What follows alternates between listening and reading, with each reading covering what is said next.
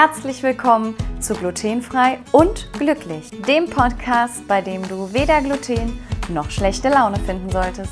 Mein Name ist Mary und ich möchte dir zeigen, wie ich glutenfrei lebe und lache.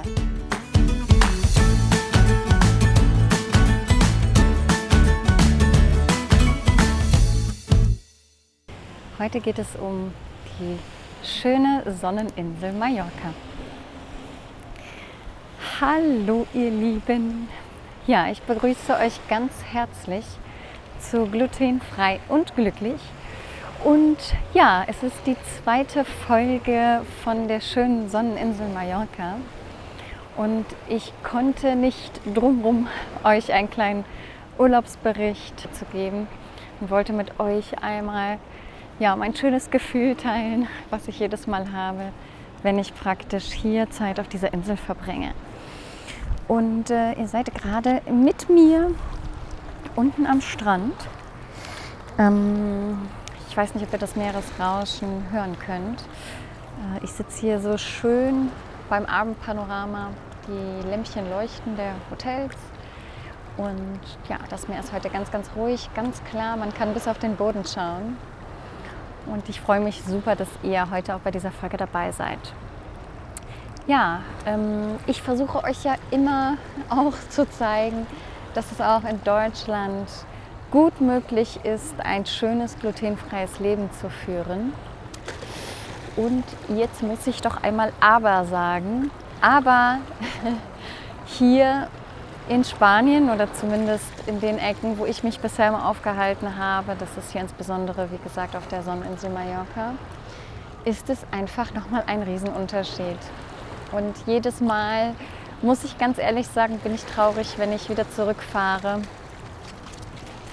wenn die geplante Zeit vorbei ist, weil es hier beispielsweise bei den Kellnern, also den sogenannten Camareros und den Kellnerinnen, zum Teil so selbstverständlich ist, dass man sagt, ich habe Zöliakie oder ich muss etwas ohne Gluten essen, dass die manchmal so kurze Antworten geben oder gar nicht so besonders Reaktionen zeigen, dass man doch schon fast verunsichert ist, ob sie einen überhaupt verstanden haben oder überhaupt wissen, wovon man spricht. Und genau das macht es hier eigentlich aus. Also ich habe im gesamten Ort eine Location bisher gehabt und ähm, ich bin jetzt hier in Pagera. Pagera finde ich ist relativ groß, also hat viele Restaurants zu bieten, wo, es nicht, wo ich mich nicht so sicher gefühlt habe und wo es nicht so gut geklappt hat. Und vordringlich merke ich auch, dass hier im Ort beispielsweise die Locations, wo deutsche Inhaber sind, ja, da ist wieder halt, wieder wie bei uns ist, dass man doch vielleicht mit Kontamination noch mal etwas genauer nachfragen muss.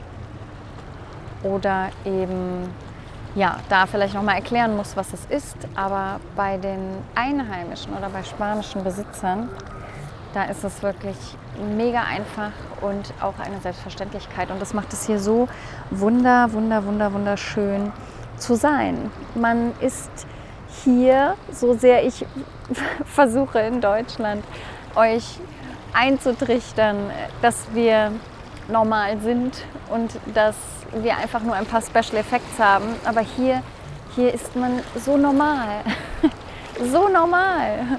Und alle Menschen, die mit einem zu tun haben oder die, mit denen ich zu tun habe, sind einfach so unfassbar bemüht, einem ein gutes Essen oder ein tolles Erlebnis zu bescheren. Es ist einfach unglaublich. Ja, und ich war dieses Jahr in einem Hotel. Da werde ich auch noch mal einen Urlaubsbericht drüber schreiben, weil sich doch seit der Corona-Pandemie die Gegebenheiten natürlich an allen Ecken und Enden verändert haben. Also die äh, Hotels haben sich verändert, das gastronomische Angebot hat sich verändert, auch außerhalb des Hotels in der Stadt. Von daher werde ich hier auch noch mal einen Bericht drüber schreiben. Aber wirklich meine, meine drei Situationen, mit deutschen Touristen am Buffet. Äh, die möchte ich heute auf jeden Fall auch mal mit euch teilen. Ich versuche ja immer positiv zu bleiben, aber ich habe echt zwei Situationen gehabt, wo ich mich richtig drüber geärgert habe. Und da frage ich mich auch manchmal, muss man wirklich ein, ein Verständnis für Allergiker oder für Menschen mit Unverträglichkeiten äh, haben? Also muss man so ein Mensch sein? um einfach eine ganz normale Hygiene am Buffet auszuleben. Also ich bin echt an zwei Stellen sowas von erschrocken gewesen, wie Menschen sich im Hotel am Buffet verhalten. Das könnt ihr euch gar nicht vorstellen.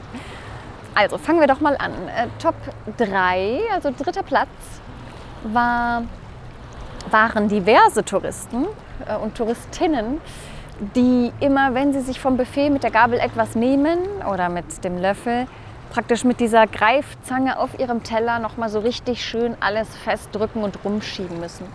Wo ich mich auch frage, selbst wenn es wie gesagt nicht um einen Allergiker geht, du kannst doch nicht ein, ein, eine Zange oder eine Gabel, ihr merkt, ich bin heute, ich bin etwas emotionaler unterwegs, aber du kannst doch nicht mit einer Zange vom Buffet aus einer Schale, wo du eine Sache nimmst, auf deinem Teller deine Lebensmittel zurechtrücken. Das ist doch einfach nicht hygienisch. Das kannst du doch nicht machen. Und ähm, das waren so kleine Situationen, die ich hatte. Äh, absolut der Hammer für mich war Platz zwei. Platz zwei war eine Dame, die mit einem Löffel in der Olivenschale nach Oliven fischte. Der Löffel war vom Buffet, es war auch alles in Ordnung, ich stand daneben und es waren sehr natürliche Oliven. Das heißt, es waren so ein paar Ästchen dran. Und sie lädt sich Oliven auf ihren Teller und nimmt mit den Fingern ein Ästchen von ihrem Teller und wirft es zurück in die Schale. und ich dachte mir, was passiert hier gerade? Das kann doch nicht wahr sein. Wie kommt man denn auf so eine Idee? Ja, ihr merkt, Platz 2 hat mich auch schon echt umgehauen. Aber das Ganze kann noch getoppt werden von Platz 1. Platz 1 war ein Junge, ich schätze mal vielleicht so 12 bis 14 Jahre alt, der am Buffet stand, an der sogenannten Mantequilla. Mantequilla ist Butter und das Hotel hat einen großen Butterblock. Und wenn ich mich schon am Buffet bediene, Oftmals habe ich auch die Option, mir Dinge aus der Küche bringen zu lassen, damit sie eben kontaminationsfrei sind. Aber ich wollte an der einen oder anderen Stelle auch nicht zu viel Arbeit machen und habe mich recht sicher gefühlt. Ähm, gucke ich, dass ich immer so am Ende des Blocks mir was abschneide. Ja, in diesem Block Mantequilla steckte ein Messer, was natürlich dafür da ist, sich von diesem großen Butterblock ein Stückchen Butter abzuschneiden. Dieser junge Mann hatte auf seinem Teller einen glutenhaltigen Vollkorntoast, nimmt sich das Messer, schneidet sich eine Scheibe Butter ab und fängt an, sein Brot am Buffet mit diesem Messer zu schmieren. Und dann nimmt er noch mal etwas Butter nach mit dem kontaminierten Messer und schmiert noch mal den Toast fertig. Und ich stand daneben und mir sind wirklich die Augen rausgefallen, die Kinnlade runtergeklappt. Und dann habe ich gesagt, äh, hey, du kannst doch mit dem Messer nicht deinen persönlichen Toast schmieren. Menschen, die vielleicht auch hier das Brot nicht vertragen, zum Beispiel ich, kriegen dadurch enorme Probleme. Und er guckt mich an und zuckt mit den Schultern und sagt, was kann ich denn dafür, wenn da ein Messer am Buffet liegt? Und ich sage, hey, das ist ein Messer, um von der Butter etwas abzuschneiden.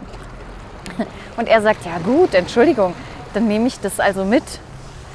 Und an der Stelle dachte ich mir schon, wow, was ist mit euch Menschen nicht in Ordnung? Wie verhaltet ihr euch am Buffet? Ich meine, in diesem Fall, es war Top 1, weil, also ich muss sagen, sowas habe ich noch nie in meinem Leben gesehen, dass jemand auf die Idee kommt, sich am Buffet mit einem Gemeinschaftsmesser seinen Toast zu schmieren. Aber man muss natürlich auch dazu sagen, dass es in dem Fall jetzt noch ein Kind war, ein Junge, äh, der ja einfach aus seiner Sicht total logisch gedacht hat das zeigt natürlich auch nochmal, dass der Tourist oder der Mensch am Buffet ja, mitunter das größte Risiko für diejenigen ist, die eben Lebensmittelunverträglichkeiten haben oder Allergien haben.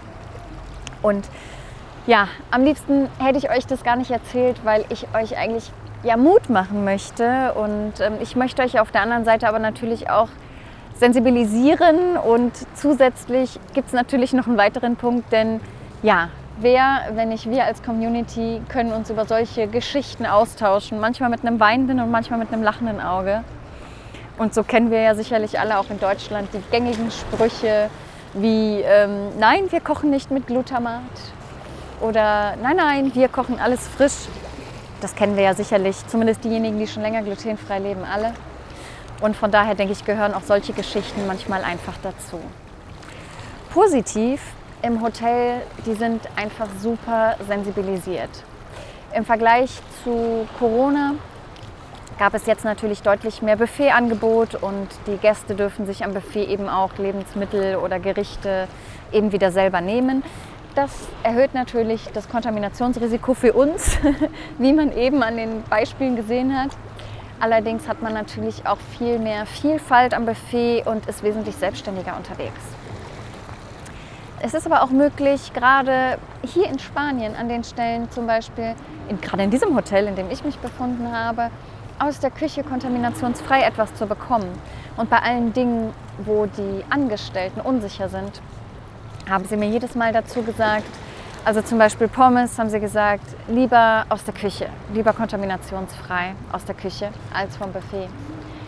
Und ich war dieses Jahr einfach mehr am Buffet unterwegs, weil ich einfach Lust drauf hatte und weil ich versucht habe, so sensibel wie ich ja eben nun mal auch bin, schon die ganzen Prozesse mit zu durchdenken und eben alles im Blick zu behalten. Aber ihr seht, selbst dieses Jahr hat es mich mit ein paar Schock, Schocksituationen ein bisschen erwischt. Aber mir geht es den ganzen Urlaub gut oder mir ging es den ganzen Urlaub gut. Ich bin ja jetzt schon am Ende meiner Reise. Ich habe keine Beschwerden, keine Symptome gehabt. Also von daher hat alles wunder, wunderbar geklappt. Und ich habe jetzt auch zu meinem Hotel aus der Community zum Beispiel die Frage bekommen, ob es denn auch genügend Essen für Kinder gibt. Und es waren doch zahlreiche Kinder im Hotel. Ich habe allerdings selbst jetzt mit keinem Zöliakie-Kind sprechen können. Auf Nachfrage von meiner Seite, was denn so typisches Kinderessen ist, waren dann so Beispiele genannt wie Pizza, Pasta, Pommes. Ich bin natürlich immer ein Fan davon, dass auch Kinder Gemüse essen. Ich habe ja aktuell gerade auch bei Instagram meine Reihe vegan, vegetarisch und glutenfrei. Aber natürlich habe ich auch mal ein Auge nach typischem Kinderessen geworfen, wobei man, denke ich, auch da nicht sagen kann, dass äh, alle Kinder immer nur das Gleiche essen. Ich habe auch jetzt festgestellt, dass das sehr, sehr, sehr unterschiedlich ist. Aber äh, glutenfreie Pasta ist zum Beispiel überhaupt gar kein Problem. Glutenfreie Pizza gab es jetzt in diesem Fall nicht. Aber wie ich eben schon mal erwähnt habe, Pommes aus der Küche und es gab eine riesige Auswahl an Salat. Ich weiß nicht, ob das Kinder an dieser Stelle so essen, aber das war so bei diesen heißen Temperaturen auf jeden Fall oder ist auch immer wieder mein Highlight. So ein schönes, sehr, sehr vielfältiges Salatbuffet. Das liebe ich total. Und ansonsten war auch das ganze Buffet dieses Mal mit einem glutenfrei Zeichen ausgezeichnet und das Personal stand ja so gut wie jederzeit auch zur Verfügung, wo man eben nachfragen konnte oder auch durchs Buffet geführt wurde. Also das hat wirklich sehr, sehr, sehr gut geklappt. Ja, und aus diesem Urlaub kann ich im Endeffekt auch noch berichten, dass ich mittags immer essen war. Und zwar nicht im Hotel, sondern je nach Lust und Laune sind wir in verschiedene Locations eingekehrt und haben auch dieses Jahr wieder ein paar neue Sachen probiert. Unter anderem war sehr überraschend, dass ein ganz, ganz neues Lokal aufgemacht hat. Ähm, La Tasca, glaube ich, hieß es. Das schreibe ich euch aber noch mal gerne in die Show Notes. Und das ist ein Laden, der interessanterweise von Deutschen geführt wird oder ich sag mal von deutsch sprechenden Menschen, denn als ich mich mit dem Personal dort oder mit den Inhabern unterhalten habe, haben die fließend Deutsch gesprochen, aber eben auch fließend Spanisch. Ja, was ist daran so besonders? Äh, bei dem Restaurant stand vorne ein Teller. Und zwar war das der erste Platz bei, lasst mich nicht lügen, mein Lokal, dein Lokal. Das ist jetzt schon ein paar Jahre her. Aber die Mitbesitzerin sozusagen hat mir erzählt, dass sie eben das Restaurant, wo sie diesen Preis bekommen haben oder diese Auszeichnung bekommen haben, in München haben. Und jetzt hier eben praktisch den zweiten Ableger des Ladens aufgemacht haben, der eben genauso aussehen und genauso erfolgreich sein soll, wie es eben aus München bekannt ist. Ja, und ich werde jetzt hier den letzten Abend noch genießen und wünsche euch, dass ihr diesen Sommer auch ein paar ganz, ganz tolle Highlights erleben werdet. Vielleicht auch eine tolle Reise nach Spanien. Und wenn ihr Fragen habt oder noch mehr wissen wollt, meldet euch sehr, sehr gerne bei mir, wie immer, über Instagram, per E-Mail oder über Facebook oder über meinen Blog www.mary-fragen.de. Ganz, ganz liebe Grüße und buenos noches, eure Mary.